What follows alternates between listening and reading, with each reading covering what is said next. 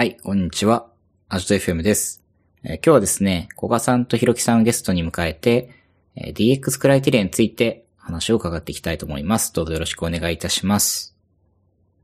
えー皆さん、何か普段と様子が違うことにお気づきでしょうか？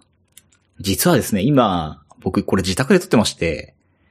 前回ですね、収録の時になんと録音ボタンを最初押し遅れるという大事件が起きまして、冒頭だけ今自分で一人撮ってるっていう、非常にこう、なんというか、なんとも言い難い日曜の午後をですね、過ごしております。はい。ということでですね、えー、早速本編の方を流していきたいと思います。えー、今年もどうぞ皆さんよろしくお願いします。お楽しみください。そう、このですね、今日、この DX クライテリア、その項目が、えー、320、300、720。はい。えっと、ちょっとやっってみたらですね、なかなかのボリュームで、これは、この、どう答えたらいいんだろうと思いつつですね、まあ、こう、点数をまつけていってやってみたんですけど、まあ、ちょっとやってみると、実際にこう、あ、こんなニュアンスなのかなとか、あるいは、あ、こういうポイントがこう、いろんな会社さんでやると多分変わってくるんだろうな、みたいなことがちょっと自分でも見えてきた部分があったんで、まあ、ぜひこの、今日はですね、ゴールとしては、これを聞いてる方々が、これ聞き終わった後に、ちょっと自分でもやってみようっていうところまでなんかいけたらいいなと思っています。そうですね。うん。あのー、僕ら作った目的としては、単にその会社を採点したいとかっていう目的じゃなくて、その、なかなか説明しにくい開発習慣や、こういうのやっちゃうと NG だよねっていう古臭くなってしまった習慣っていうのがあって、あの、こういうものを、えー誰かがメンバーであれ、えー上長であれ、あるいは経営者であれ、世の中、あの、自分たちのメンバーに説明していくときに、結構ハードルが高い。えーその、まあ、低速度開発もできたらいいけれども、まあそういった習慣を例えば取り入れていこうとか、自動テストを取り入れていこうといったときに、いいことは分かってんだけど、どうやって説明したもんかなとか、あの、それをやりましょうっていう合意を得るためのプロセスって、結構その各社、あの各社が、えーそれぞれ結構努力されて伝えていることが多いなっていうことを感じています。だけど、まあ、えー協会としてとか、あの、まあ、広くスタンダードに近いものとして、そういったものっていうのはやっていく方がベターだよっていうことが提示されていると、あの、それこ、そことできてないところのギャップで、さあどうしようかっていう風になるので、説明するべきことが逆転していく。今までや、えっ、と、やらなきゃいけない理由を説明しなきゃいけなかったのが、えーやんなくてもいいならやんなくてもいい理由、やっていくべきだったらやっていくべきだっていう決断っていうのが進むようにしていきたいなっていうのがあって、公開させていただいたっていう感じでございます。ありがとうございます。じゃあ早速ですね、まあちょっとこうやってみたというところを共有していこうと思うんですけれども、何せこう、この320項目をどう共有したものかというのが一つとですね、あと僕らがこう音声でいやってみた結果をですね、こう読み上げるだけで1時間経ってしまうんじゃないかっていう、ちょっと懸念もありつつ、まあちょっとトライしてみようかなと思ってます。で、大項目としては、えっ、と、む5つか。5つあって、えっ、と、チームの評価項目、それからシステムの評価項目、データ駆動の評価項目、デザイン思考の評価項目、それからコーポレートの評価項目と、この5つの、えっ、と、大きい項目があって、で、それぞれの中に、えっ、と、8, 8項目か。8個の大項目があって、まあ、そ、その中にさらに1個質問がっていう、こう、ツリー構造になってまして、はいえーこれをじゃあ、ちょっと大項目ごとに、まずは行ってみようかなと思うんですけど、まあそんな感じで行ってみようかな。まず早速なんですけど、チームの評価項目のところを、えっ、と、僕らはやってみたんですけれども、えっ、と、項目としてはですね、えっ、と、チームの構成と権限以上、えチームビルディング、心理的安全性、タスクマネジメント、透明性ある目標管理、経験主義的な見積もりと計画、振り返り習慣、バリューストリーム最適化と。これがチーム評価項目の、えっ、と、8項目になっています。じゃあ、どうやろうかな。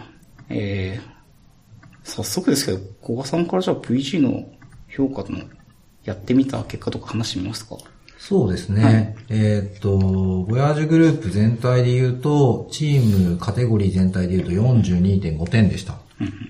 で、これがね、多分聞いた人が高いのか低いのかっていうのも なかなか分かりづらいかなと思うんですけども、8点がマックスの項目が8項目あるので、8波64で64点がマックス。で、その中の42点。あ42点 ?42.5 42.5点ということです。そうですね。ちなみにフラクトは、えー50.5点なんで、高い。なぜか VG より高い。まあ、それは、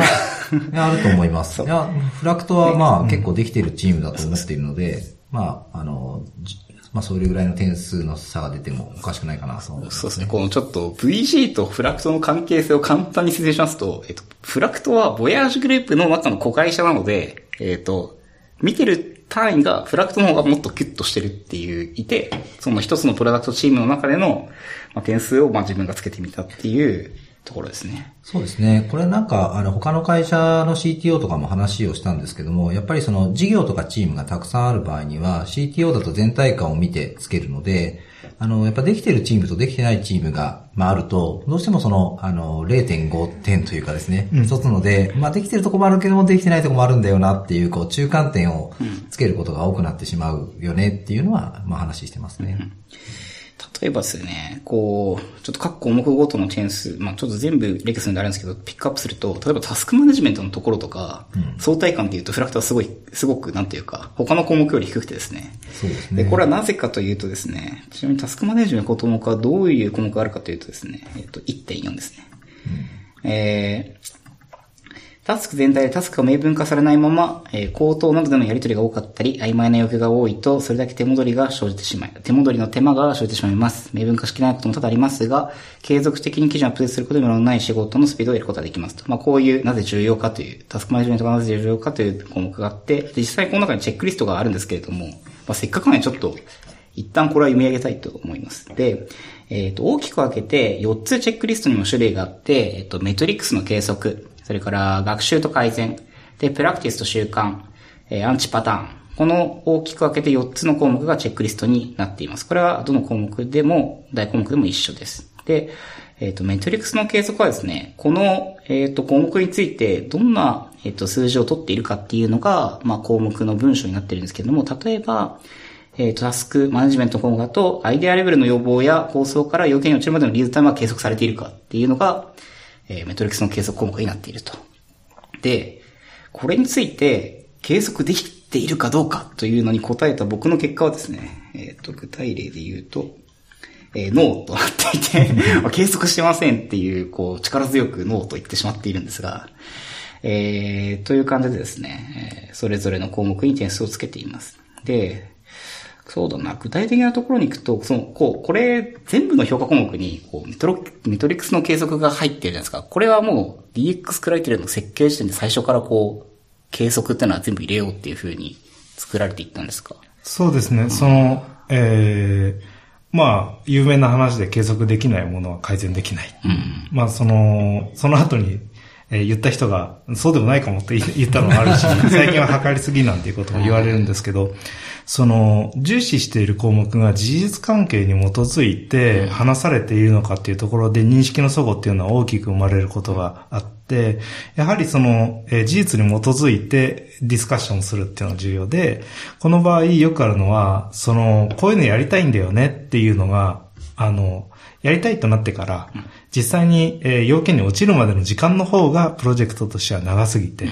えー開発にフェーズに入ってからの方が遅いと感じたりしまう。ように、その、かん、えー、what を考える人と how を実行する人をトータルでプロジェクト管理とかリードマネジメントができていないと、なかなかその、えーその間の確執みたいなものっていうのは生まれやすいので、えー要望や構想からちゃんと要件という、その、スペックがはっきりした形に残るまでに、あの、どれだけ時間かかるかっていうことの、あの、コンセンサスっていうのは重要ですと。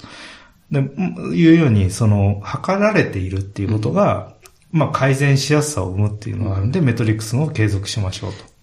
これ例えば、その、うんと GitHub イシューでその辺を管理してたとすると、ん。イシューが立ち上がってから誰かにアサインされて着手するまでを自動的に測ってなんかこう、ツールとかで見える化しましょうみたいなことをやってるチームだと、これがイエスになるっていう感じなんですかね。そうですね。そのその、最初に構想レベルの段階で、まあ、誰かのプロダクトオーナーなり、うん誰が、こういうことやりたいんだよねっていうのが、まあ、書きました。イシューとして起案しました。で、そこから、えー何らかのブランチ、えっ、と、WIP のあのブランチなり、あの、プルリクエストになって、あマージされていくまでが数えられていたら、で、リードタイムが測られていたら、えーできればその各工程のサイクルタイムが見えていると、その、あ、一周が立ち上がってから処理するまでが意外とな、あの、取り掛かるまでとか、要件に落ちるまでが意外と長いんだねとか、そういうことが分かったりするので、えーそういうレベルで測られていると、より、あの、まあ、原因が分かるよね、というような感じです。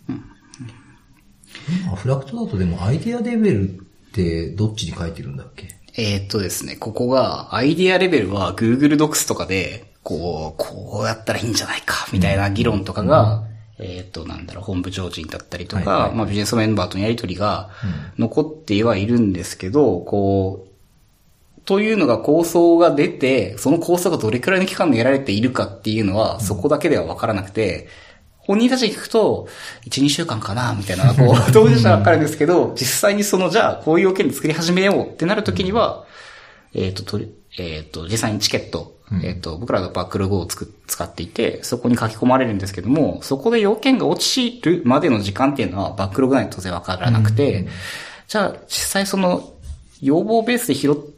い始めたのはいつかっていうのは、ちょっと今だと測れないんですよね。そうなんだよね。俺らその、なんか結構それツールをまたいでこの辺の要件要望と、うんあの実際に、あの、分けちゃってるので、測りにくいなっていうところがちょっとあるなっていうので、僕もボヤージュグループ全体でもノーにしたんですよ。そう。とかなんかつけていくと、確かに放送から測ってないなっていうのがこう、分かったりとかですね。なかなかこう、測ろうと思うと、やっぱりこう、まあ、仕組みがないと、後からトレースできないなっていうのは、まあ、これをつけてて、あ思ったところですね。なんでこれをつけた後からですね、こう、要望、要望カテゴリーのチケットっていうのをこう、一応構想の中でなんとなくふっとしたのを切るようにしておいて、何々を作り始めようとしているみたいな、こう、一応ビジネスの背景だけはまとめておいて、やるかどうかを見て、みたいな。試しに作ったりはして、し始めてる、してます。うん。まあそうですね。ちょっと、1項目拾っていくと10分ずつぐらいかかるんで、これはきっと3 3200分ぐらいかかってしまうので、なんか気になるところをちょっとピックアップしていきたいと思うんですけど、はい。どうしようかな。そう、僕、一番こう、あーと思ったのが、えっ、と、デザインのところが、えっ、と、結構僕らだと B2B の、まあ、仕組みということもあって、その、実際に、なんでしょう、営業してツールを入れ、入れてもらって、使ってもらうって言って、その、まあ、システムの部分やデータの部分までぐっと最初に持ってくるっていうのをやってたあげく、その、なんか使ってる中での体験とか、その、まあ、ユーザーインタビューとか、実際にその、まあ、ツールとして求めてるものにちゃんとなってるかっていう、そのすり合わせみたいなものが、まあ、特にその広告配信の文脈だと、あんまりこう、なし崩し的にやっているというか、なんかこう、決まったルールの中でずっと動かしてきたというのが続いていたので、このデザインのところは、なんか、あまりやっぱり力を入れたいなっていうのは、こう、つけていて思ったんですよね。この DX クライテリアに、まあデザインの部分が入ってきてるっていうのは、なんかこう、どういう背景があったのかなっていうのをぜひ聞きたいなと思ったんですけど。そうですね。あのーまあ、DX クライテリアの、あの、目指してる先としては、事業と、その、システムと、まあ、それを操作していく人で、まあ、データの利活用。こういったものが一丸となって事業を作っていかないと、あるいはそれが融和していくというか、溶けていく形にならないと、えー、なかなかそのじデジタル化の事業っていうのが、まあ、うまく回ってるよっていう状態にすることは難しいな、ということがあって、そのシステムってまあ、誰にっていうのがわからないと削るべきところもわからなかったり、その、えー、最適化するための、な、一つの、なんですかね、えっ、と、頼れる共通言語だと思うんですね。ペルソナや、その、えっ、と、どういう人に何を届けたいか。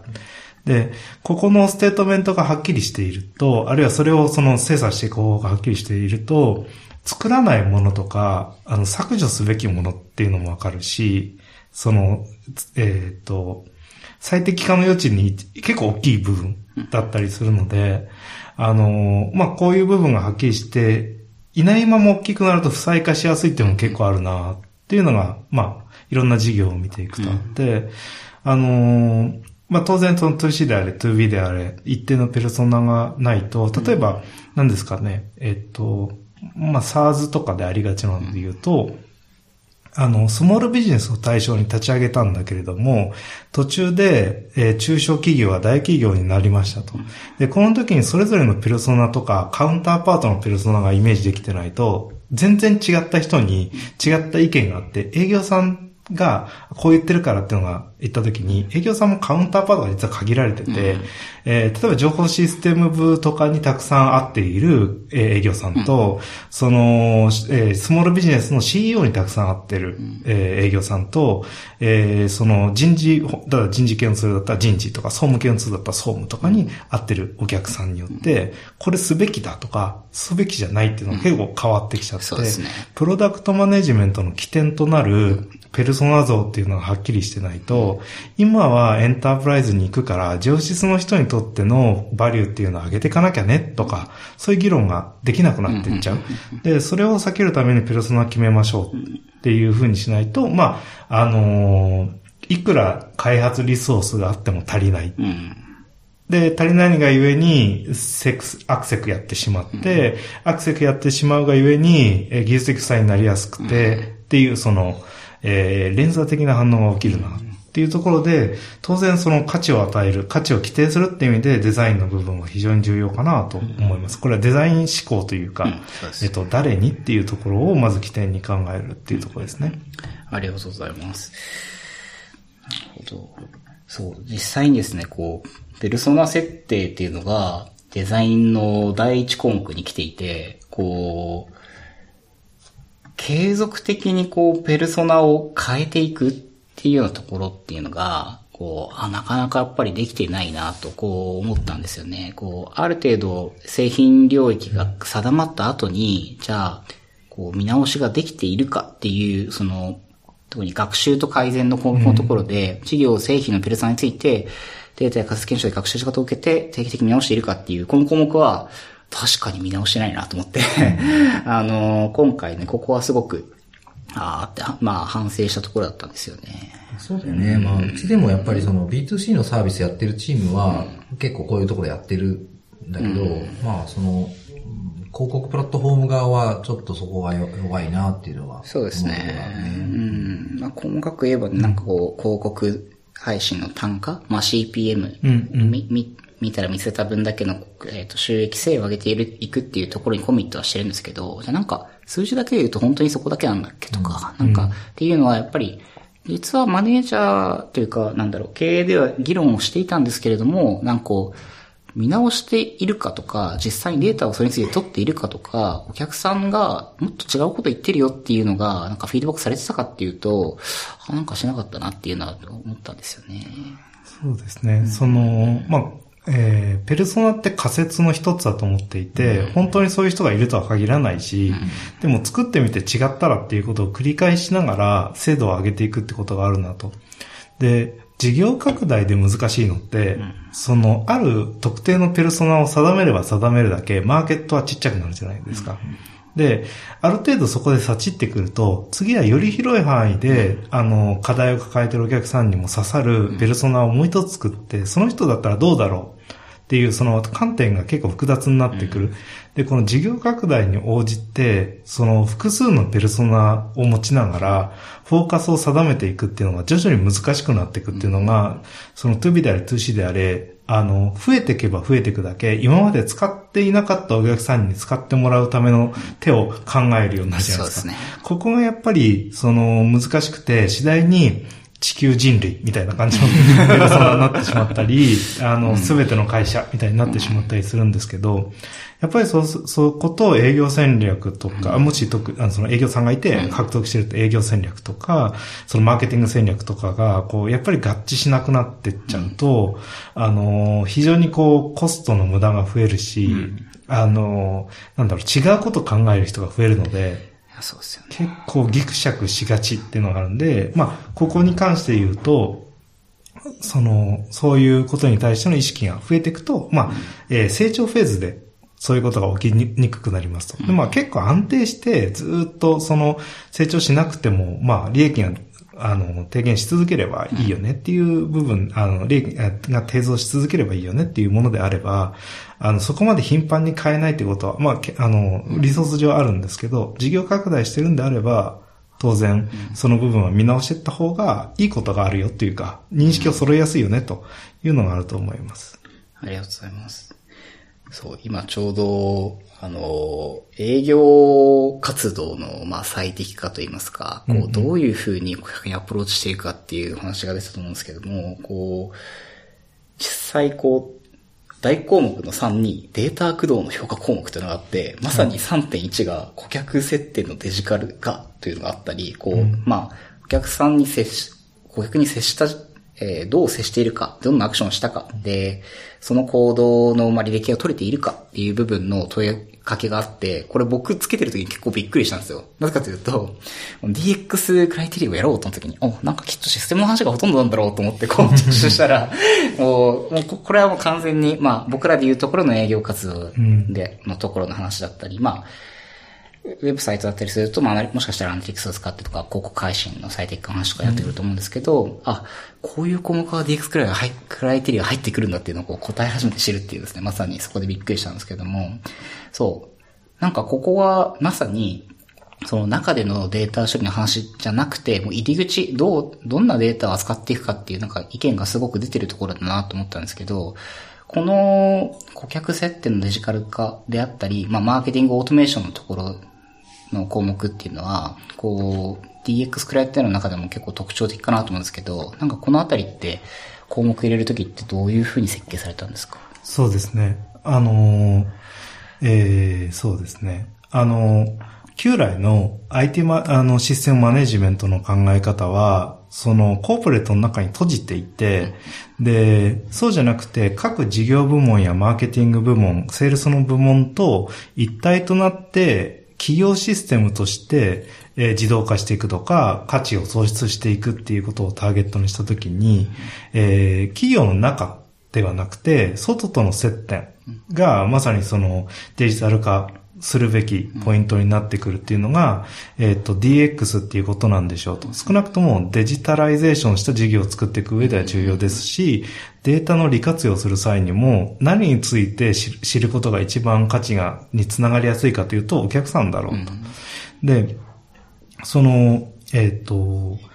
その徐々に、これは日本だけの潮流ではなくて、徐々にその IT 部門から、あーその戦略部門やあ事業部門や、えー様々なその企業のあコンポーネントの中でも、えー攻めのの部分というか、に IT 投資がどんどん進んでいって、えーそこを中心にアーキテクティングしていくとか、それを踏まえた上でアーキテクティングしていくっていうことが、えー IT マネジメントの仕方の中で大きく変わる部分。で、この部分について話をしないと、やはりその DX とは言いづらい。で、実際その、うんじゃあ内部に開発者がいる場合においても、あの、この顧客接点のデータっていうのが全然違うところに入ってたり、全くカウントされてない。営業さんが記入もしてくれてない。っていう状態だったりすると、データで何を最適化しても、その元となる情報が間違っているのでとか、そういう風になってしまうんで、えーそういったい痛感して取るべきポイントっていうのを、あの、構成しないと、なかなかその、き新しいテクノロジーが出たからって事業に活かしていくの難しいなっていうのがあって、まあ、その部分がどれだけ進んでいるかっていうのはデジタル化や developer experience を図る上で結構重要でしょうっていうところですね。ありがとうございます。そう実際にこの、まあ、データ、第3、あ第項目の3つ目がまあデータの項目で、こう自分でつけてみたんですけど、っぱりこう、マーケティングオートメーションのところは、僕らはあまりできていないなと思って、僕は結構赤くつけたんですけど、例えば、えっ、と、学習と改善の項目だと、インハウスのマーケティングチームに自動化や分析局のエンジニアがおり、指標や自動化を共に進めているか。ああ、してないと思ったりとか。まあ、なかなかこう、結構ね、これ見てると結構その、アンチパターンとパターン、えー、ちょっと違うな。えっ、と、アンチパターンとプラクティスと習慣のところか。ここの項目が、やっぱりこう、あ、すごく、求めているものが高いなと思いつつですね。例えば、プラクティスと習慣にあの、媒体ごとに適切なクリエイティブになるように AB テストやバンチアルゴリズムなので最適化しているかっていう。まあこれ、まあこれなんかちょっと、僕らのちょっと意味合いがちょっと微妙にややこしくてですね。あまあ確かに自分たち自身が公開信をしてるうん事業者なんでこうあれなんですけど、うんまあそうなんか、あ、これ確かに例えばお客さんによってこう送るメール変えてなんたらとか、例えば、例えば僕らで言うと、なんかこうしてるかなっていうと、まあ営業が手でやってるなとか、なんかそう、そういうのをですね、こう振り返る、振り返ったりしてましたね。この辺とかってちなみに VG だとどうつけたんですか？デそータこがね、結構ね、もう、すごい離れてるところの一つだと思ってて、多分その、このあたりは、あの、うちのメディア系の部門とかだと、ちゃんとそのマーケティングチームがいて、まあそこにエンジニアもいて、DP 室とか、データプラットフォーム室とかがあって、そこでやってたりとかするんだよね。だからそういうところのところはできてるっていうふうに解釈して、俺はつけてた。なるほどですね。その、あの、会員獲得のところの会員獲得経路に対して適切なクリエイティブになるような AB テストしたりとかなんかそういうことして、まあ獲得経路最適化とかもやってたりとかするので、なるほど、なるほど。そういうのはまあできてるかなというふうには思うんですよね。なんかこれが面白いのは、今、その事業においてはこうだよねっていうふうに解釈をしながら、それぞれの認識で、まあ、合ってる部分と違ってる部分、同じものを評価してる場合でも出てくると思っていて、それに関してじゃあ認識揃えるだけでも、その、あ、ここここまでやることを目的としてたんだとか、あの、ここを重視してるんだなっていうことが、あの、対話のきっかけになったりして、あのーそういったレベルで、えーげあの、言葉が、ディスカッションが進む、議論が進むように、えーな項目にしなきゃいけないな、ということと、その網羅性っていう、その流度と網羅性を兼ね備えると、たくさんになっちゃう。そうですよね。うん。そうなんだよね。だから逆にその前者でつけると、あの、マーケティング自動化の方は前者の方がちょっと点数が高いんだけど、その下の自動的な意思決定のところは、フラクトの方が点数高いんだよね。そうですね。ここは、ちょっと待ってくださいね。項目的には、ああ、データ駆動、データ、これはなんだっけな。ああ、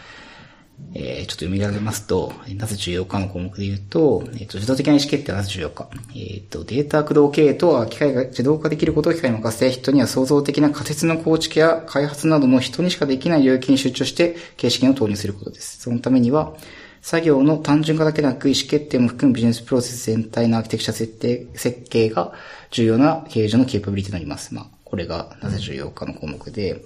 で、そう、僕らがなんでそれをやってるかというと、結構明確で、えっ、と、まあ、広告配信事業だと、例えば、まあ、インプレッション数というのがこう、僕らで売ってる一つの KPI としてあって、あとは、まあ、CPM というのがあって、で、それが各こう、まあ、動画広告なのか、まあ、音声なのか、バナーなのかとか、こう、いろんなフォーマットごとにその KPI がバーっと、まあ、因数分解されていて、それらの数値がもう、デイリーとか毎週とか上がってきて、それをもう、なんだろう、マネージャーのミーティングだったり、意思決定の場でもそれは絶対使うとか、ああるいは新しい領域だとそれらの数値の取り方を変えていったりとかっていうことは、まあ定常的にはやっているんで、えっ、と、プロセス自体を、まあ比較的固めているというのは、まあ一つあるかなと思います。うん。ちなみにこれがもう放送されてる時って、そのサイトとかに、あ、これのことねって思いながら、数字見ながら、見ながら話せます話せるはいんですよね。そうですね。あの、まあ、今回この収録にあたって、はいまあ、ひろきさんからもそういう、あの、そう相談というか、まあ、質問を受けたので、まあ、この収録されている時にはですね、あの、公式エンジニアブログの方に、親父グループとフラクトのうんうん各、あの、項目の点数をですね、赤裸々に公開しようかなと素晴思ってらしい。おります。素晴らしい。なんかこういうことだと思ってて、なんかそのオープンになって、あ、自分のところと比べてみたりとか、まあ解釈の話を聞いて、これってどうしたんですかとかって話ができたりすると、その、僕が結構、ここは、あの、重要だなと思ってる点は、その、なんだろう、えーっと、すごく何回もサイクルが回る場所ってあると思っていて、サイクルが回る場所っていうのは、例えばシリコンバレーで、えー一つ起業して、で、その会社が大きくなって、めちゃくちゃでかくなりました。で、めちゃめちゃでかくなってバイアウトしてとか、どんどん大きくなって、それを辞めた人が次の会社を作ってって言った時に、あ、ここまではやるよね。このフェーズでここまでやってるよねっていうコンセンサスとか当たり前のレベルっていうのが、どんどん更新されていくと思うんですね。で、その、日本においてこのサイクルっていうのがどんどん回っていくようにするっていうのは、まあ、流動性も含め、すすごく難しいことなんだろうとは思っていて、で、あの、そうすると、どんな戦い方が島国日本にはあるんですかと言ったら、我々が知見を公開して、あの、共有する人が増えることで、あの、あ、ここまで当たり前なんだなっていう、その流動性がなくても知識とか当たり前をアップデートできる仕組みとか、勉強会がこんなに盛んなのも、まあ結構珍しいことだと思ってるし、そういうことが起きて、そのオープンに対して結構攻めたアプローチをしていくっていうのが、あの戦い方として、あのあり得るパターンなんだろうなっていうふうには思ってるんですね。なんで、あの、ブログ見て、もし聞いてる人がいたら、その320項目大変かもしれないけど、特定のテーマだけでもいいので、やってみると。で、話してみて、公開してみる。っていう、こういうそのサイクルが回ると、めちゃめちゃその、えー、なんだろう、日本国内で、えー知見を共有し合うとか、あの、こういうことは当たり前だよねっていうきっかけになるなと思っていて、まあ、その、そういう風になってくれるといいなっていう。そうですよね。項目があるんで、もう、こう、自分たちと比較して、まあ自己基準ではありますけど、んこう、やっぱり、そう、これ、やってて、こう、絶対的な点数の高さ云々とかではなく、こう、書いてる時にすごく、各部分どうなってるかなって、こう、大抵だってピピピッとこう、自分の仕事の領域を切って、こう、あの部分、どういうプロセスで動いてたっけな、とかっていうのを、振り返るにはすごく、こう、よくて最初こうやりながら、あ、これめっちゃ時間かかるとか思ってたんですけど、こうやっていくと、結構自分とこう向き向き合うというか、この質問表がこう、じ自分の反省を促してくれるんで、それだけでもすごい僕は良かったなと思いますよね。だからうんこう、いい本を読むとなんかこう、メンタリングされてる気分になるっていうのがあるんだけど、この質問表もすごい、あの、答えていくとメンタリングされていくような気分になるんです。あ 俺、ひろきさんに今メンタリングされてるみたいな。ちなみに、ひろきさんから見て、こう、この辺の項目とかどうですか、みたいな、なんかこう、そうですねあったりしますか？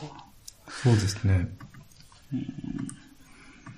うーんと、僕が、じゃあ気になる系で言うと、どうだろうな。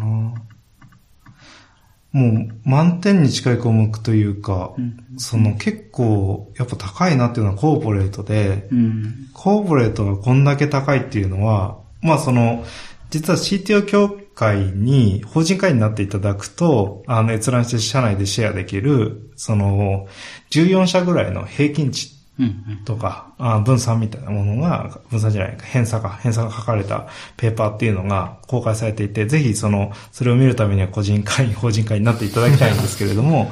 あのーこういったものとして比較してみても、やっぱりそのコーポレートの高さは高いなっていう印象があります。これはなんかこう、なんだろう、えー、昔からできてたよって感じなのか、いや、急速になんとか、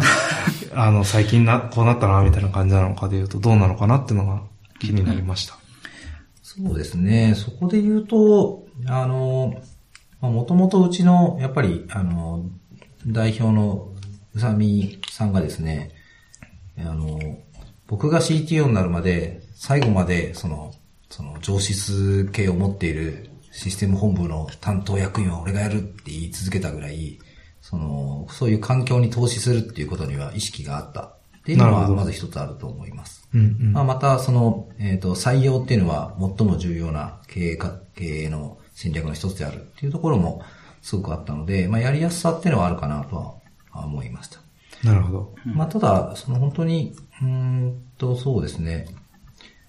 私が10年前に入った時に、に、じゃあすごい今この点数が取れてたかっていうとそういうわけではないので、この10年間、あもう私だけじゃなくていろんな人が改善していってこの点数になったかなっていう気はしますけど、やっぱりトップの理解があって、現場が良くしたいっていうそのサイクル、あのーが回ったのかなと思いますね。なるほど。ここはそうですね。僕もフラクトのところでつけたコーポレートの点数というのは、実際にはもうボヤージュのことを僕が捉えてつけたらこうなったっていうもので、なので、ここの点数が僕と古賀さん違うのはきっと僕と古賀さんの認識が ずれている部分かな、みたいなことを僕は見ながらちょっとニヤニヤしているんですけど、まあそんなずれてない、ね。そんなにずれてないと思いますね。うん。あ、なんか人材、人事制度育成戦略のところで僕はノーと書いているのが、小賀さんイエスと書いてる。なん、なんだろう。ちょっと、ちょっと、ちょっと気になっちゃった。えーっと、えーっと、2項目目だから、学習と改善か。あ、全社員のスキルセットやキャリアを管理しているタレントマネジメントシステムを導入していてデータと評計画をアップデートしているかっていう。これ僕ノーって書いたんですけど。ああ、なるほどね。ああ、これは人事しか見えてないっていうところがあるのかもしれないな。なるほどっすね。全社員のっていうところで言うと、見てるのが人事の人とかなので、この辺はさすがに、あの、この人がこういうキャリア感を持っていて、すじゃあ、あの、そろそろ移動させてもいい、させた方がいいかもね、みたいなところを、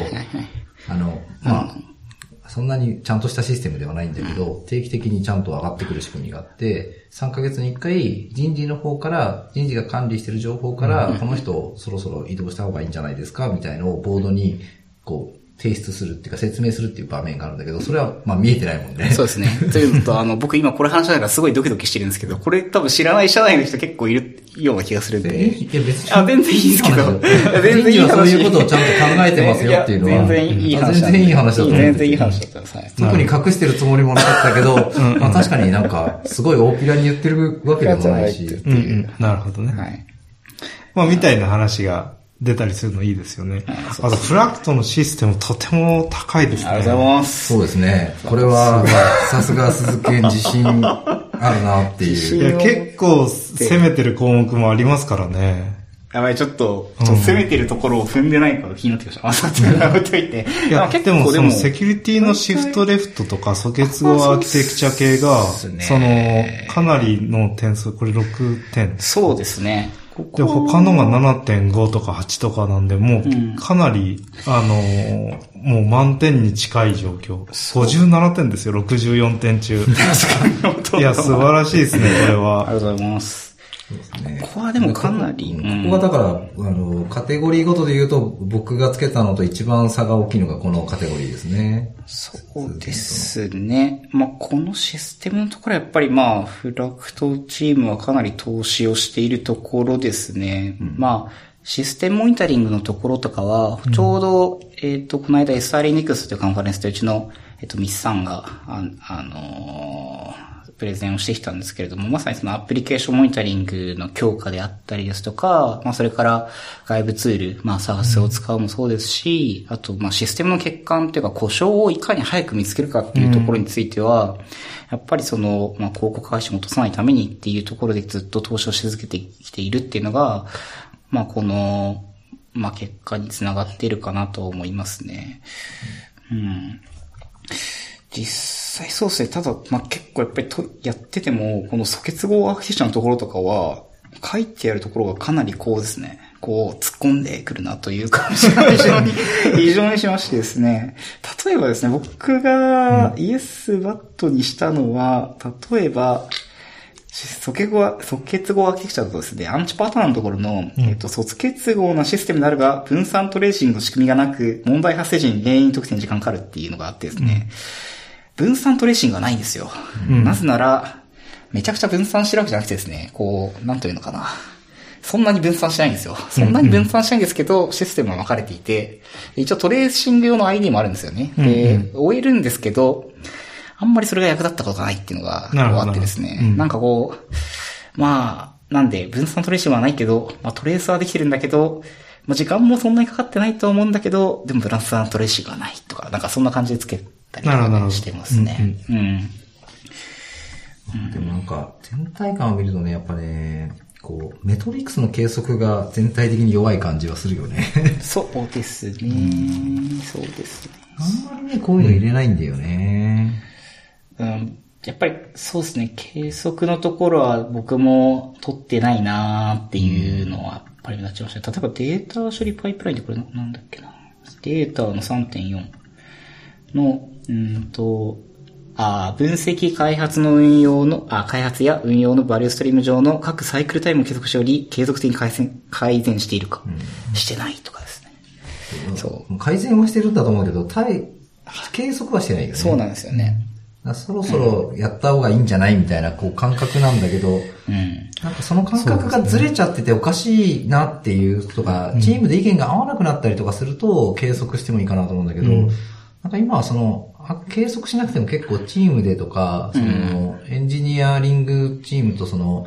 えっ、と、その事業の事業責任者のところでそんなにズレがないから、なんかあんまりそこを計測してないっていうのはいくつかあった。そうですね。そうですね。うん。なんかその、 engineering intelligence というか、あの、EI って言われるツールっていうのが多分、もうどんどん出始めてきてるし、えーそのジャンルっていうのはまあ今後伸びていくんだろうなっていう forecast が結構見えてて、はい。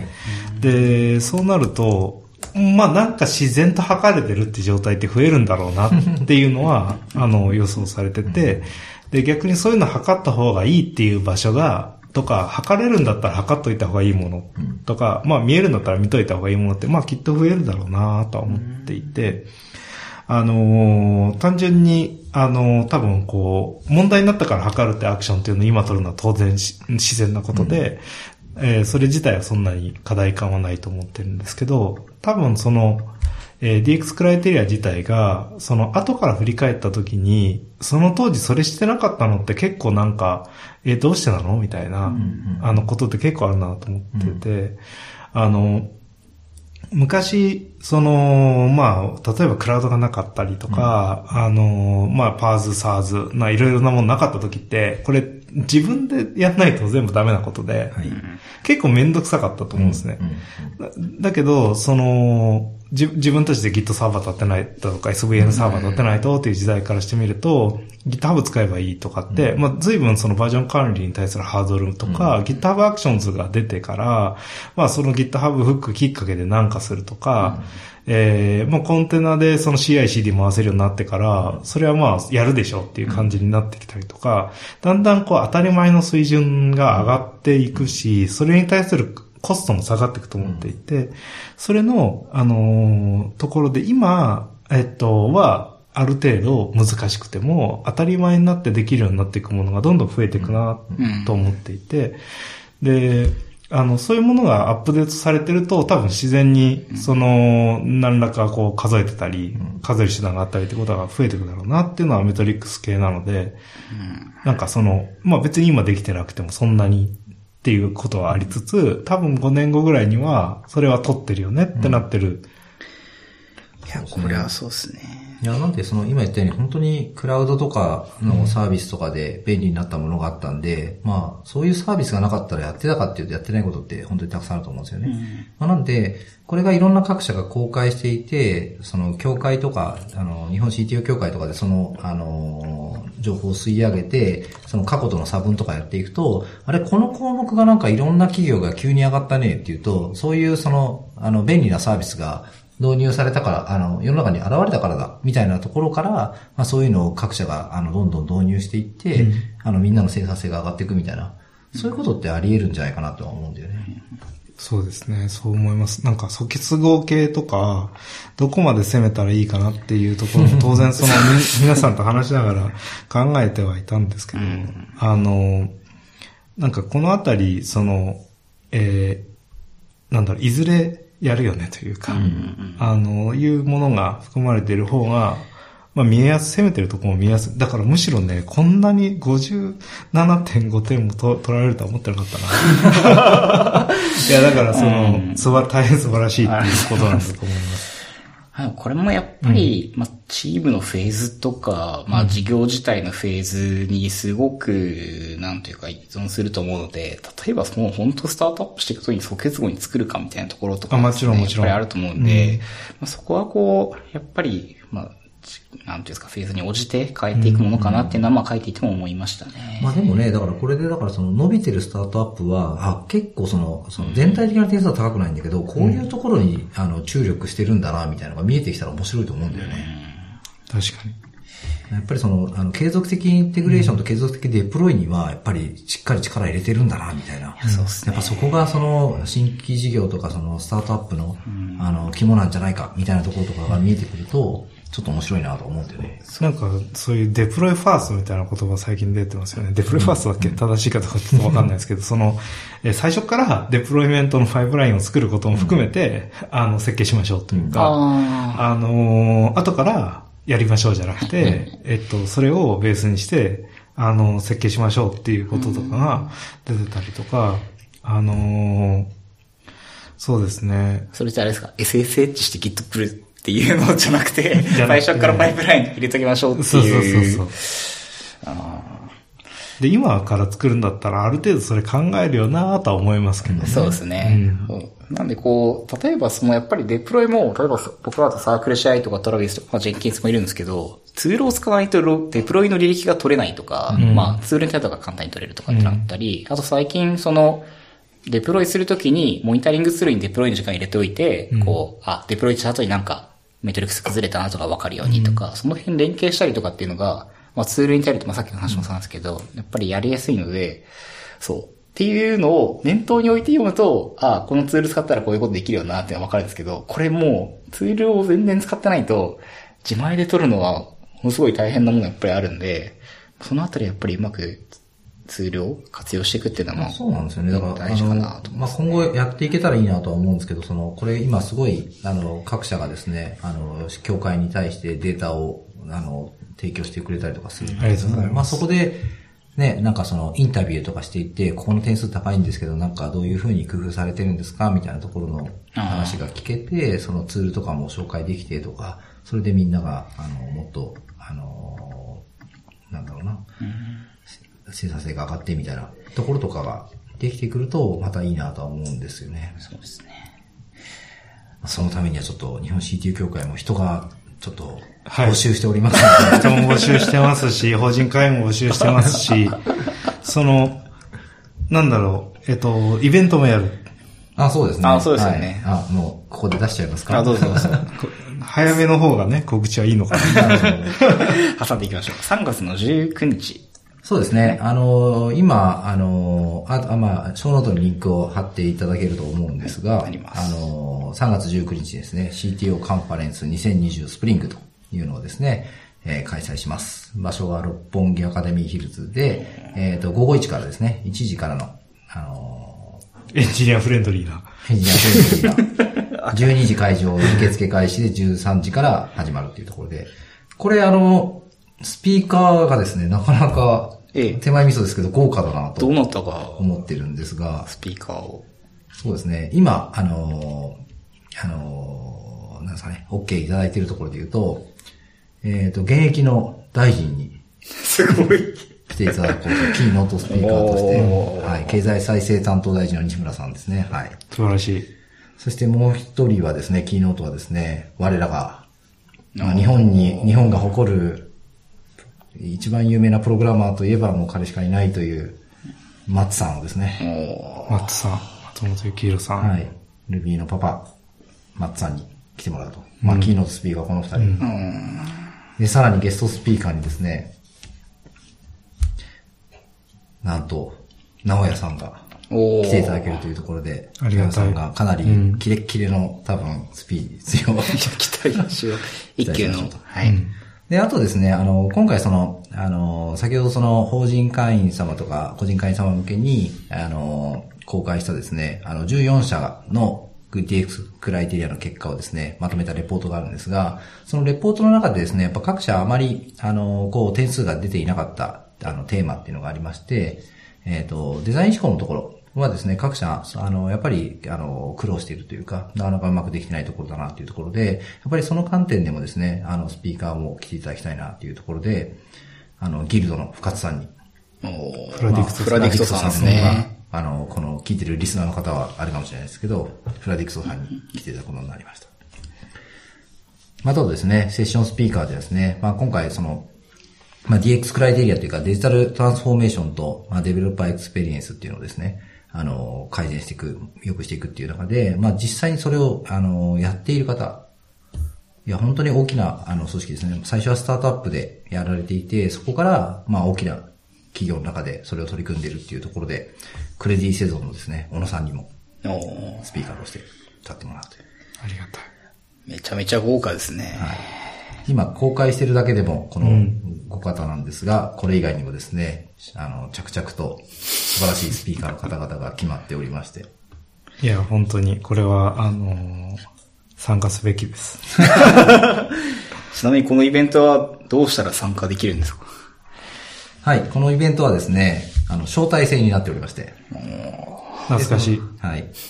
なので、個人会員の方は、えっ、と、参加できます。で、法人会員の方も、えっ、と、会社のから何名か参加できるようになってます。で、まあ、理事も参加してるんですが、まあ、なので、もう参加、あの、興味がある方はですね、ぜひですね、個人会員の方や法人会員の方、また理事のメンバーとかですね、にお声掛けいただけると、えー参加できるかもしれません。かもしれません。わかりました。あと、法人会になっちゃえば、大手を振って参加できるんで、その聞いてて行きたいな、何人かで行きたいなと思った方は、ちょっと法人会になろうかなっていうのを、まあ、お近くのホームからね、あの、手手元に多分パソコンっていう便利なものとか、スマートフォンがあると思うんで、そこから登録パパッとホームに入力していただくと、いいんじゃないかなっていう。そうですね。あの、本当に、あの、先ほどもちょっとお話ししたように、この間はその14社のレポートだったんですが、まあ、これもですね、あの、どんどんたくさんの情報が集まってきてですね、それもレポートとして出していきますし、まあ、海外の、あの、DXJ だったり、先端のテクノロジーのものもですね、翻訳したレポートとかも今作成しておりますので、まあ、そういうものも、あの、あの、レポートもですね、社内に展開していく。まあそのためには法人会員様になっていただけると、そういうこともできるというところで、本当にいろんな日本の企業がですね、あの、先端テクノロジーを利用していくっていうところですね、作るために、あの、いろいろイベントだったり、レポートだったりやっていきますので、まあ法人会員になるとお得なんじゃないかなと。それで会議の感じになっちゃうね。うんいやいや、でも、ほあのーそうですね。なんかその、まあ、僕個人の思いとしては、あのーこれから日本って労働人口減っていくじゃないですか。で、このことって結構真剣にその受け止めないと、あのーなんか、後の世代に残していくものないなって思ってて、で、その中で結構重要なのって、やっぱりその人間は高くなってるけど、コンピューター安くなってるってことだと思ってて、やっぱりいろんなことコンピューターにやってもらわなきゃいけないっていうのは、これ日本だけじゃなくて、世界的な潮流として必要で、ただ日本って課題先進国なんですね。一番最初に人口減少から突入する先進国だし、その少子高齢化も進んでいくから、この課題先進国だってことを使って攻めていくっていうのが、残された戦う、まあ道でしょうと。で、その時に、代わりにコンピューターに働いてもらいましょうって考えるのは、すごく必然な流れで、そのためにソフトウェアを操る人がどんどん増えていくし、その効率性ってどんどん上がっていくようにしなければいけない。で、あの、そうなった時に、その、昔を振り返ってみると、その昔の働き方とかって、あの、サザエさんとかの昔の映像とか、美味しんぼとかって何でもいいんですけど、昔のアニメ見ると、なんかあの、机の上に何もなくて、それでなんかあの、書類とかで全部書いてて、あの、口頭でやり取りをして、電話で、ファックスで、みたいな感じだったじゃないですか。で、今から見ると結構非人間的なというか、そんなことで仕事できんの？って思うし、家庭を見たら、家電がない時とかって、もうすごく辛いじゃないですか。その、火を起こさなきゃいけないしとか、洗濯機いたら洗濯洗わなきゃいけないし。で、過去から見ると、あか過去を振り返ってみると、その、働き方ってなんか非人間的に見えて、で、その、逆に今の働き方って10年後、20年後から見るとめちゃめちゃ、え、そんな野蛮な時代生きてたのって思われるはずなんですと。で、その観点で考えると、非人間的だと思うことっていうのに、どんどん取り除かれていって、本当にピュアに研ぎ澄まされたものだけが残っていくっていうのが、あの、振り返った時になると思っていて、で、いわゆる働き方改革って言葉ってもうすごく、あの、なんだろうな、多くの人に伝わってて、で、みんな働き方改革なんとなくしてたら、有給増えるんでしょぐらいの感じかもしれないけど、要は人間いなくてもなんとかせいっていう話なんだと思ってて、で、その分人間が高騰していくんだから、えっ、と、人間を採用するののコスト上がっていくし、えーその人たちに生産性な、生産的な場所になってもらわなきゃいけないから、コンピューターをどんどん使わなきゃいけない。で、この感覚を持って、あの、世の中を、あの、あ、次の当たり前にアップデートしないと、あの、で、次の当たり前っていうのは、正直他の人口に溢れてる国々や、大人口が、人が代替してくれるかもしれない国々に比べて、人口が減っていく我々の方が先に、その問題の本質に取り掛かれると思っていて、そこが DX で、そこが働き方改革でしょっていうのが僕の個人としては強い主張で、で、そこを成し遂げていくために多くの人がこう、ムーブメントを起こしていかなきゃいけないなと思ってて、あの、それの、まあ、自分たちにできることってなんだろうって言ったら CTO 協会に参加することなんですよ。着地がここに。いや、すごい。いや、でもその通りですよね。その、世界のどの国も直面してないフェーズにうん、日本は来ちゃったのいで、や、本当に。そうなんですよね。ろく2060年とか2040何年ぐらいには、 forecast としては世界人口の減少うん。が、まあアフリカ各国とかのへ、あの、の増えが立ちってきたときに、医療水準上がると当然、その子供が減っていきますし、それまでの間に先進各国っていうのの人口は減るフェーズに突入してっちゃう。で、あの、それが、まあ、どこまで進むかはわからないけれども、そのタイミングでは、かなり多くの国々が、その人口減少っていうものと資本主義社会っていうものを両立させなきゃいけなくなって、悲しいかな、僕らまだ働いてるんですよ。2040年とか2060年。人生100年時代だと考えると、で40年後でしょうと。で、僕今36で40年後だ76。ギリギリ。うん。で、このタイミングで、なんか、その、そこに対して仕掛け続けた、世界に対して仕掛け続けたし、日本に対して、えー何かアクション取れたねっていうことがあると、あの、なんだろう、生きてて面白かったなって思えるだろうなと思ってて、なんでまあ、そういうことを考えているっていうのが、まあ、なんだろうな、こう、でっかい話うん。とか、個人的なビジョンの話ですね。うん。まあでもその、本当に日本が最初なんで、その課題を解決できて、そのソリューションが、あの、海外に売れれば、日本の経済が発展まあする。そうですね。新幹線みたいな感じで。うん。だから本当に日本のインフラが各国で役立ってるように、いや、そうなんですよ、僕らがね、これからやることは、各国に役立つことを作って、日本も潤う。まあ、そういうことできたらいいっすよね。できたらいい。いや、なんかできたら楽しくないですか？そうですね。うんうん。なんかその、こんなにこう、アーキテクティングを問われてるというか、その、アーキテクティングって何かなと思ったら、その、制約条件に対して効率的な資源適用ができるような仕組み仕掛けだと思ってて、その制約条件っていう意味では、結構その今の状況の日本からどのようにっていうのはあって、効率的な資源運用って言った時に何をコモディティ化していくかとか、共通化していくかって速度を上げなきゃいけないと思っていて、あの、消費税変わったじゃないですか。変わりましたねで、消費税を変わった時にアップデートされる必要があったシステムの数って、日本国内だけでもめちゃくちゃな量だと思うんですよそうですよね。で、それのために費やされた人的リソースもめちゃくちゃな量だと思っていて、でも変わったのって法律の条文だけなんですよね。うん。で、そう考えたときに、変更箇所が1箇所なら、修正箇所が1箇所であるべきだっていうのは、システムの基本的なそうですね。ポリシーじゃないですか。うん。日本社会では、このあコピペコード、あえてコピペコードって言いますけど、その、法律文を解釈し、各システムに反映させていくっていうのが、消費税っていう概念を、特に軽減税率も含めた、あの、品目ごとに税率が変わるという概念を取り入れるのに、えー何箇所のコードを、あの、修正しする必要があったのかっていうのは、一つが、多分その、その量が、うん。えー我々の現状でうん、それは測るべき指標で、あで、それが減っていって、一箇所に近づいていけば近づいていくほど、我々のそのデジソフトウェアエンジニアの利用効率っていうのは上がってるはずなんですあ。ね。うん、そうですね。なんで、その、うん、そういうことがまあ成し遂げられていくと、えー、集中領域というか、競争領域にソフトウェアをかけるという資源を投入するっていうことができてるはずで、で、これ自体はおそらく多くの国がまだできてないんですね。法律の条文に対応した、あのーシステムとかサービスが存在するっていう国は存在しなくて、まあそういうことができてる国も当然ちょっとずつはあるでしょうけど、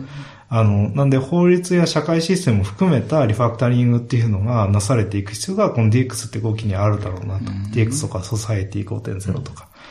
そう、消費税率が変わった時に、各社でシステムの改変と、レビューと、デプロイと、が走っていて、僕らもそれをやりましたし、でもこれが一発で済むんだったら、やっぱり国のシステムに紐づいた、その、まあ、そうそうそう。うん、特に取引のところは、やっぱり、こう、その法律を変えることもコストが、コストが当然かかりつつ、やっぱりその後実世界に適用していく上で、やっぱりソフトウェアがそれを適用していく中で、ものすごいコストが今かかっていて、そのコストが、その、ひろきさんおっしゃったように、まあ、測れない、測れていないっていうのは多分実際のところだなと思っていて、あとやっぱり変更箇所が一箇所ならレバーが効くっていうのはこうソフトエンジニアだとこう、の感覚としては当然で、ただじゃあ、それをこう、国単位でどう動かしていくのかっていうのは僕には全然想像がつかない。例えば、エストニアみたいな国なら、なんかあの人たちはやりそうだなとか、あありつつ、どうなっていくんですかね。そうですね。ただその、こ国の IT 予算の支出と、それを受けてる会社のバリエーションってそんな多くないんですよ、実はね。うん。って考えたときに、実はその、えーっと、自由に作ってるように見えて、あの、そこでの知見がオープンになるだけで全然違うとか、その、あと、日本だと、あの、イギリスとかアメリカと違って、法律の数が増えていくのを抑制する仕組みが少ないんですね。うん。あの、法律、立法爆発みたいなフレーズで検索していただくと、システムエンジニアの人が法律文をこう、いろいろの状況を調べて、立法、あの、条文がスパゲッティコード化してるっていう話を主張してるやつがあって、えっと、平成の間に法律の条文数が何十、何倍にもなってるっていうのがあるんですけど、あの、政権が交代したりとか、その規制を緩和するっていうサイクルが一定あると、1個法律作ったら2個減らすとか、なんかそういう棚卸しがされるようになってるんですけど、その日本の立法制度の場合、なかなか法律が減らないんですね。ああ、法律のリファクタリングをしてるっていう感じなんですかね。あで法律が全部その追記追記で、追記型になってると、その形骸化した法律も残っちゃったりするんで、法に適合してるかっていうことを、その機械的に、あそのシステム的に実現することがかなり難しくなってったりするじゃないですかと。なんで、その立法構造っていうのは比較的システムの構造に似てるから、その、国としてシステムフレンドリーな国になろうと思ったら、立法される速度っていうのというか、立法数と、その立法内容の明確化、明晰化っていうことを、に力入れてった方が、その、行政のその自由権を委ねないとか、すると行政コストも下がるし、例えば一番、なんだろう、簡単なやつって、あの、ベーシックインカムっていう仕組みかんあるじゃないですか。あの、それがいいか悪いか置いといて、ベーシックインカムってみんなに徴税したものを全部同じ一律で配っちゃえば、行政コストかかんないし、その中で自由にやってよっていうような制度ですと。これなんで行政コストかかんないかっていうと一律だからですよね。でも、機械的にだったら行政コストかかんないんですよ。機械的に適用的に、かつその自動的に判算定されたら、行政コストかからずに分配できるじゃないですかと。再分配が、それはなぜ自動的にできないかっていうと、明文化されてなくて行政コストかかるからなんですよね。なんで、その、実は別に一律で分けなくても、明文化されて、十分に、えー、その、なんだろう、なんきえー機械によって実現可能な方法、で、これどんどん増えてると思ってて、であれば、その、なんか、例えば、親が市議会議員だから通るとかじゃなくて、あの、極めて恣意的なことなく、機械的に再分配が機能するとか、っていうことがあれば、あの、行政コストってめちゃくちゃ減るじゃないですか。そうですね。で、おそらくそういうことが増えながら、あの、一方で、そうじゃない部分の公務員の割合とか増えていくんだと思ってて、そういうことしないと、まあ、論理的になかなかその、なんだろう、えー、日本国内のリソースが減少していく中で、行政サービスを維持して、かつその経済発展するっていう絵が描きづらいよねっていうのがうん。あると思ってて、なんで、なんかそうなる風に、こう、順番に動いていくしかないよねっていう。なんかこう、ルールが明確に決まってね、まあ、ルールは決まってるけど、算出がしづらいから、こう、人をかけないとできないようなことっていうのが、いろんな部分にたくさんあって、それをやっぱりなくしていて他の、まあ、創造的なというか、もっと時間をかけたいところに、人、資源を移せるようにしないと、こう、まあ、行政自体も、僕らは行政自体がサービスで総量があってっていうイメージってあんまり普段しないですけど、まあ当然人が減るってことは行政に携われる人も減るわけで、そうですね。うん。なってきますよね。なんで結構なんかそういう、あの、DX っていうのはすごくその、まあ身近なことから離れたことまであるかもしれないけど、あの、なんか僕としては、あの、せ与えられた制約条件を冷静になって考えてみると、なかなかそういうことがなされていくっていうことなんだろうな。例えば、あの、各、うっと、SARS って何が嬉しいかっていうと、その、例えば SARS で会計のシステムを使ってましたって言った時に、消費税に関するアップデートって、SARS 業者がアップデートしてくれるわけです。そうですね。そうすると、少なくとも自社のシステムの中に組み込んでた時よりは、アップデートを叶えることができるわけじゃないですか。で、これを一箇所に委ねられて、それはコスト下がりますよね。っていうのが、あの、サーズ化とか、パーズ化で、今我々 OS から開発しないじゃないですか、システムを提供するのに。で、もう基本ライブラリもそうだし、えーなんならク、クラウド、コンテナも自分で作るわけじゃなくて、えー API ゲートウェイも下手したら作らなくて、とかって考えたときに、作るものは、そういうふうにその、えーシステム化がうまくいくと、そのコモディティな領域どんどん増えていって、で、本当に戦略的なところにどんどん増えていくはずで、これがその日本社会全体で進めるにはどうしたらいいのっていうのが、あの、通底した多分考え方になるのかなと思いますね。うんややこしい話をしちゃったけど。ええ面白い話ですね。確かにななんかこう、ソフトウェアエンジニアをしていると、こう、SARS が新しく出てきて自分たちでそれを採用して、それは効率的になったものを、スッと、もう、導入コストっていうのはものすごく低くて、スッと入れて、それの恩恵を受けて、例えばコンテナもそうでしたし、例えばなんだろう、モニタリングもそうですし、こう、僕らって新しいものを入れるコストがものすごく低くて、まあそういう風なチーム運用やシステム運用にしてるからこそ、すごく、まあスピードが上げられると。でもそれにあ、それに乗っかれないと、どんどん相対的に見て、こう、進化をしていないというか、便利なもの使えなくなってしまうっていうのが、こう二極化がものすごい起きてるなっていうような印象としてあって、これはその、もうちょっと広く見ると、やっぱりその、ソフトウェアエンジニアリングではない、なんだろう。あー領域でも同じその、なんだ、サービスによるレバレッジの効き方みたいなものっていうのが、やっぱり外部で効率化されたものを導入できるかできないかっていうところですごく差が開いてしまう。それはその営業にとってもそうだし。で、これって、なんかこう、僕ら、まあ、これ聞いてる方々はソフトウェアの人たちが多いと思うんで、で、こう、は感覚として、ああ、こうやったらと効率的だろうなと思っても、それをやっぱり、なんか、領域をやっぱり踏み込んで広げて、こう、いろんなところにこう、ソフトウェアのパワーを、こう、巻いていけ、溶け、なんか職種を溶けていって、いろんなところに、こういう風にやってったら効率的なんだよっていうのを、なんかこう、一緒に進められるような仕事の進め方っていうのが、やっぱりこう、まあ、5年、10年とかけて、いろんな職種の中に混ざっていくようなイメージってなんか僕の中にすごくうん。あって、なんかこれをやっていく中の一つの視点に、まあさっきのその、まあデータを継続管理するとかもそうですけど、なんか僕らが見えるもっとこういう風にやったら、オートメーションに乗せられるよねとかっていう要素を、こう、なんて言うんだろう。まあ一つずつ紐解いていかないと、まあ進まないし、まあ紐解くためには、やっぱりこう、道しるべが必要だなっていうのは、なんか今回、今回この DX コレクトやってみても、まあすごく思ったところなんですよね。よかった。すごく思ってくれた。え え すいません。ありがとうございます。まあ、ちょっと、いろいろ話してたら1時間ぐらい経ってしまいましたが、あー早いですね。さあ、じゃあ、大丈夫ですか？なんかややこしい感じの話ええが進多かった気もしますけど。そうですね。ちょっと、今回はその、まあ、ショーノートにはリンク貼ると思いますが、DX クライテリアンとはとか、まあ、最初に、その、テーマがこういう5つのテーマがあって、こういうものなんだっていうのをちょっと読んでもらってから、えっ、と、聞いていただけると非常に理解が早い、進むんじゃないかなという気がしますね。冒頭にあの、アナウンスを入れておきましょう。そうですね。離脱しちゃうかもしれない。そこが悩ましいですね。そうですね。そうですね。まあ、音声のメディアなんでね、でできる限りその思いというか、その、なんだろう、こういうものがあるんだなっていうのだけでも聞いてもらって、まあ、例えば通勤中聞いてたら、えその後調べてもらって、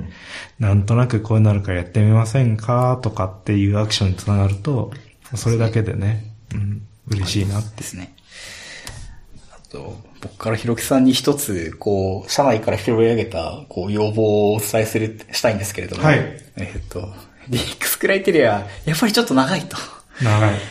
確かに。どうにかして短縮版、あるいはこう、ちょっと質問に答えていくとですね、こう、はい DX クライテリアだとこれはこういうことだよっていうのを、こう伝えるような、こう、総当たりの320答えるのではなく、もうちょっとこう、短時間で一旦できて、そこから深掘れるような、はい。こう、仕組みなのか、はい。やりやすさみたいなものがあると嬉しいなっていうのが予防として上がってましたけど確、その辺とかどうでしょはい。あのー、鋭意検討中というか、あのー、本当にそういう意見が出てくるっていうことは、あのー、まあ、当然320個作った段階で、作ってる側としては、これは厳しいっていう感覚はあります。う。うん。で、その、一つは、えっと、なんだろう、抽象化して問題を解く前に、具体的な問題を解いた方がいいっていうのが僕の考え方としてあります。あの、なので、えっと、抽象的なことになっちゃうと、それを答えていくと、なんかちょっとやっぱり、えっと、アクションも抽象的になりがちなので、えっと、まずは具体的なものを作って、そこの一般傾向から見て、抽象的なものを抽出していく方が、よりその設計としては正しいんだろうなと思っていて、なんで今これから徐々に集まってきたデータとか見させてもらって、まあ、ここはもう本当にスタンダードだよねっていうところから切ってったり、この部分はやっとけば、あの、まず、なんだろう、一つのベースラインだよねっていうところをピックして簡単にしていくっていう方法が一つかなとか、まあそういうその、えー、なん320項目じゃあやってみようかって思うまでに、あの、エネルギーを調達できるような 仕組みっていうのをなんか考えていければなとは思ってます。うぜひ。はい。そんなところですかね。えー、お知らせも、いろいろあって、えー、高さんなんか、大丈夫ですかね？そうですね。はい。あの、じゃあ宣伝を一つ。はい。えっ、と、デベロッパーズサミット、毎年やっているエンジニアの大きなイベントがありますと。えっ、と、デベロッパーズサミット2020は 2, 2月の13、14と2日あるんですけれども、えっ、と、13日の、えっ、と、何時だっけな。15時ですね。15時15分からちょっと私が登壇しますので、えーもしですね、デブサミ行く方で、がいればですね、ぜひ、あの、立ち寄ってもらえると嬉しいなと思います。今回はですね、あの、デブサミ2020のテーマが共に作るというところなので、まあ、またかと言われるかもしれませんが、技術力評価会みたいなところでど、どうやってこう、あの、通常一人のマネージャーがやるような評価の仕組みを共に作るような仕組みにしたのかみたいなところとか、と一人でやるときにはどんな課題がある。だからその課題をどう解決したのかみたいな話をしたいなと思いますので、えー興味ある方はぜひ、あの、立ち寄ってもらえればと思います。これで、サビのタイトルすごいっすね。小賀さんの発表タイトル。なぜ技術力評価会の評価者はペアなのか、8年半で378組の評価ペアが835回評価した事例から見る ペアの効果。こう、数字で押していくスタイル。そうそうですね。あこれ裏番組の形式手法のやつもちょっと見たいんだよな。ああ、それちょっと面白そうですよね。わかる。うん。いいですね。ああ、セッション。今回6レーン。すごいね。すごいっすね。6レーンはすごいっすクね。レーンでもね、これはなんかすごい、この時間とか、満席、すでに満席が3つで、ん残り3つも残席わずかになってるんで、いやーすごいなーっていう。あ、しかもこれは 2days ですからね。2days。うん。ああ、すごい。すごい。皆さんぜひ、うん。お願いします。えー、ひろきさんなんかお知らせとかあれば。お知らせ、お知らせ何があったかな？まあ、あの、もし聞いてる方でエンジニアリング組織論への招待をまだ買ってないよっていう方がいたら、買ってください。買ったよっていう方がいたら、 Slack とかに書いた方がいいよって書いてください。お願いします。はい。じゃあ、今日はそんなとこですね。えっ、と、今日のショーノートは、アジト FM スラッシュ、今日は何回だ ?56。で、えっ、と、今日話したリンクなどなどを載せておきますので、ぜひよろしくお願いします。感想などは、えー、ツイッターで、ハッシュアジト FM で、えっ、と、見てますんで、よろしくお願いします。はい。はい。じゃあ、えっ、と、今日のゲストは、えーひろきさんとこがさんでした。どうもありがとうございました。ありがとうございました。